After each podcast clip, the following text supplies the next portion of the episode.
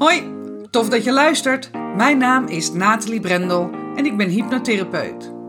Ik vergelijk hypnose met hydraterende littekencrème. Smeer het op innerlijke littekens, die zijn veroorzaakt door trauma's, angsten en beperkte overtuigingen. En het litteken kan weer soepel worden. De pijn kan eruit. In deze podcast ga ik, naast hypnose, op zoek naar andere hydraterende littekencremes. Want wat is er allemaal te vinden in het alternatieve therapieëncircuit? Ik ga in gesprek met de beste specialisten. Hoe zijn zij met hun smeerseltjes in aanraking gekomen? Wat was het moment dat ze dachten: dit is te gek, hier ga ik in verder? En wat doet het precies? En ik spreek ervaringsdeskundigen. Waarom zijn ze juist deze therapievorm gaan volgen? En wat heeft het ze opgeleverd? Kortom, de verhalen achter de kremmetjes. Welkom bij Smeren met Brendel.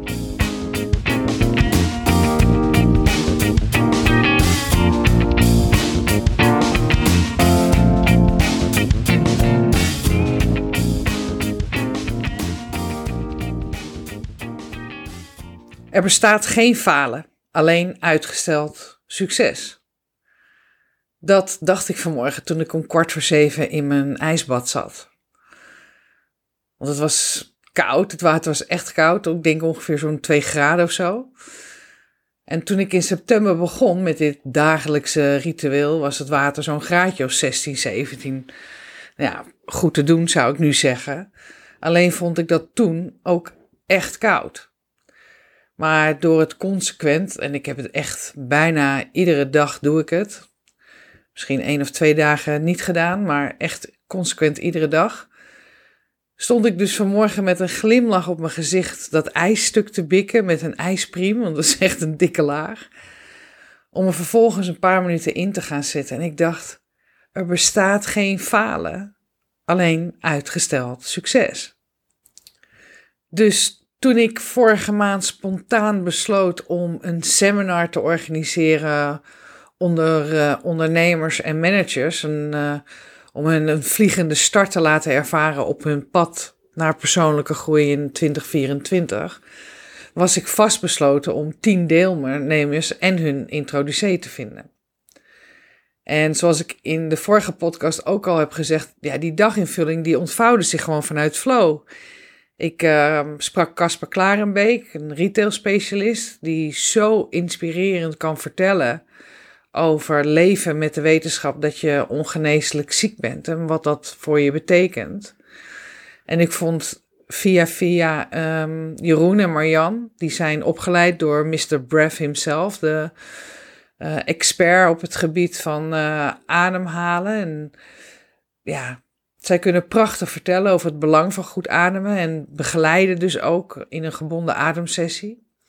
En natuurlijk ook mijn eigen verhaal. Hoe ik meer bewustzijn hè, uh, heb gecreëerd in al die onbewuste patronen die ik uh, ja, in mijn leven eigen heb gemaakt.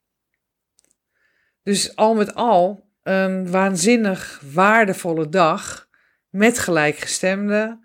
Specifiek voor die ondernemer of die manager die, ja, net als ik dat had, voelt dat de houdbaarheidsdatum van de huidige manier van leven aan het verstrijken is. Die is opgegroeid met de motto's niet lullen maar poetsen of uh, hard werken loont.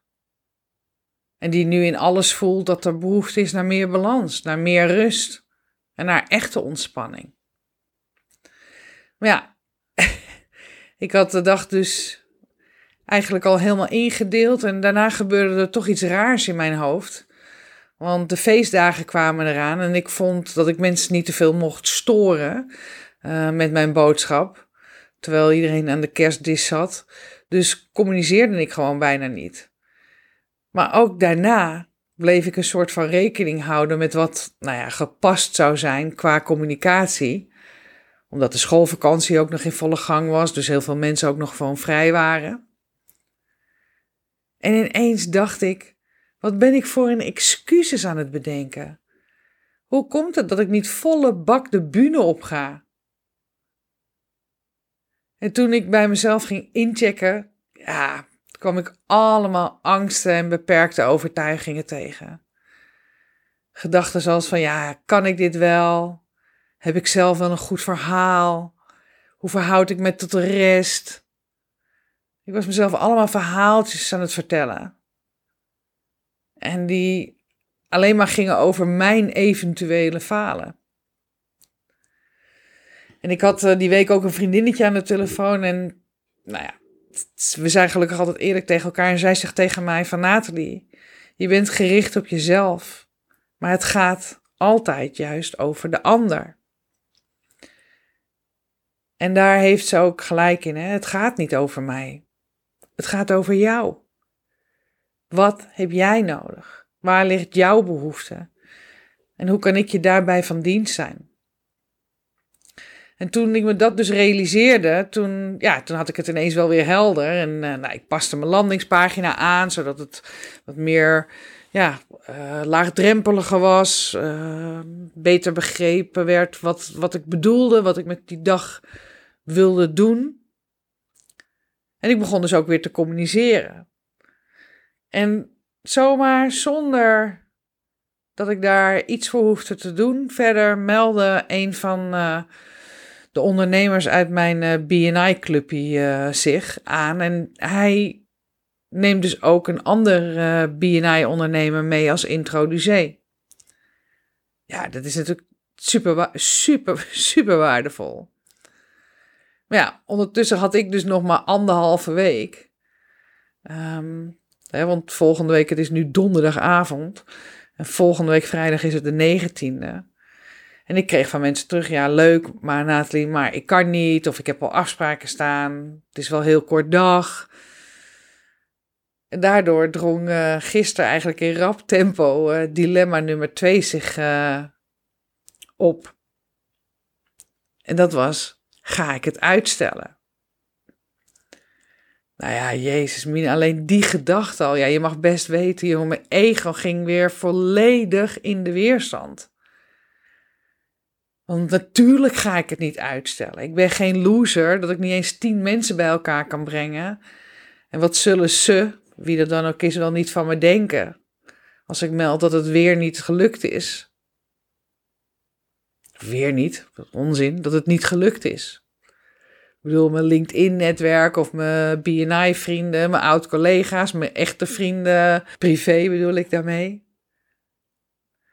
En Casper Klarenbeek, jeetje mine, wat moest hij wel niet denken?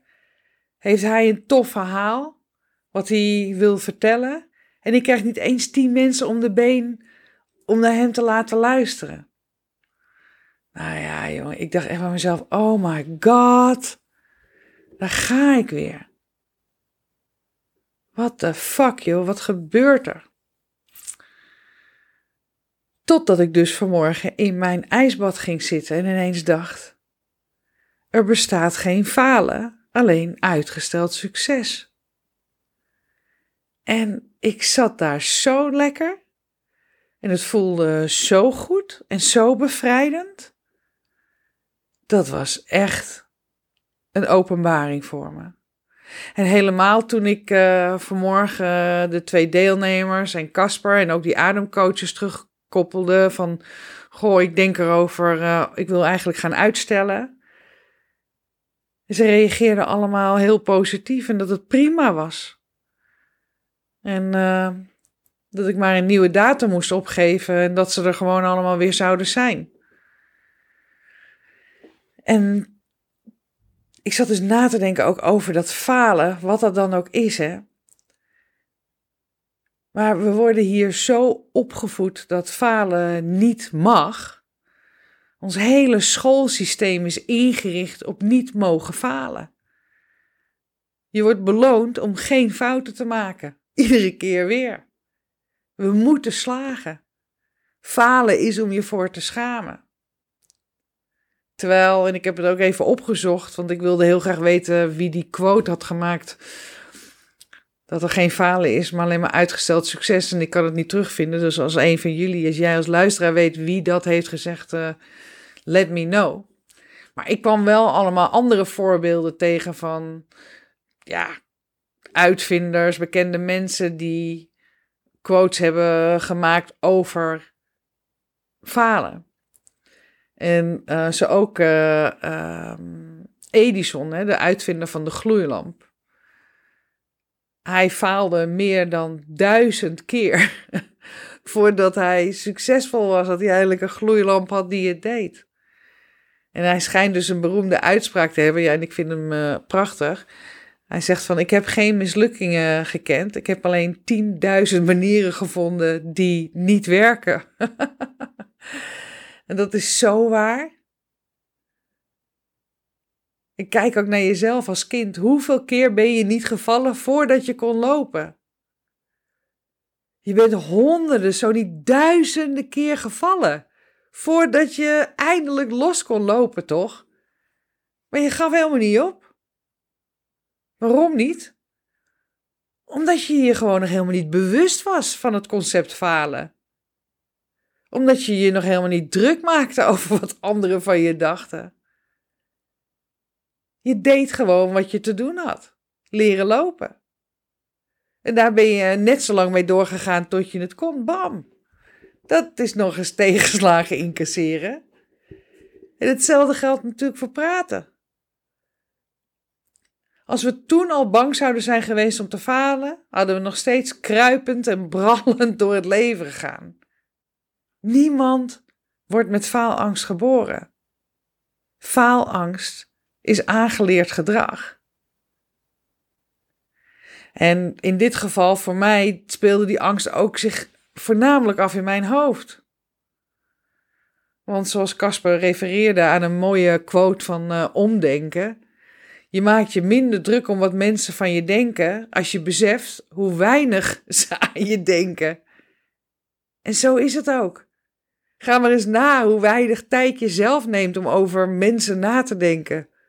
En dat geldt natuurlijk voor iedereen. Nou ja, in ieder geval bijna iedereen. Dus ja, het was mijn dagje wel. Het was echt een relativerende dag. Met een topbeslissing om mijn vliegende start-event uit te stellen. En het wordt waarschijnlijk de laatste woensdag van februari, de 28ste. Dus uh, voor iedereen die geïnteresseerd was, maar volgende week dus uh, te snel kwam. Uh, bij deze, je kunt in de rebound. En je bent meer, meer dan welkom. Want ik beloof je oprecht een dag vol mooie ervaringen, inspirerende verhalen, zodat je met positieve energie het nieuwe jaar ingaat. Er bestaat namelijk geen falen, alleen uitgesteld succes. Ik wens je een uh, hele, hele mooie dag. Bedankt voor het luisteren naar Smeren met Brendel. Vond je dit een toffe podcast? Laat dat dan vooral weten door een 5-sterren review achter te laten.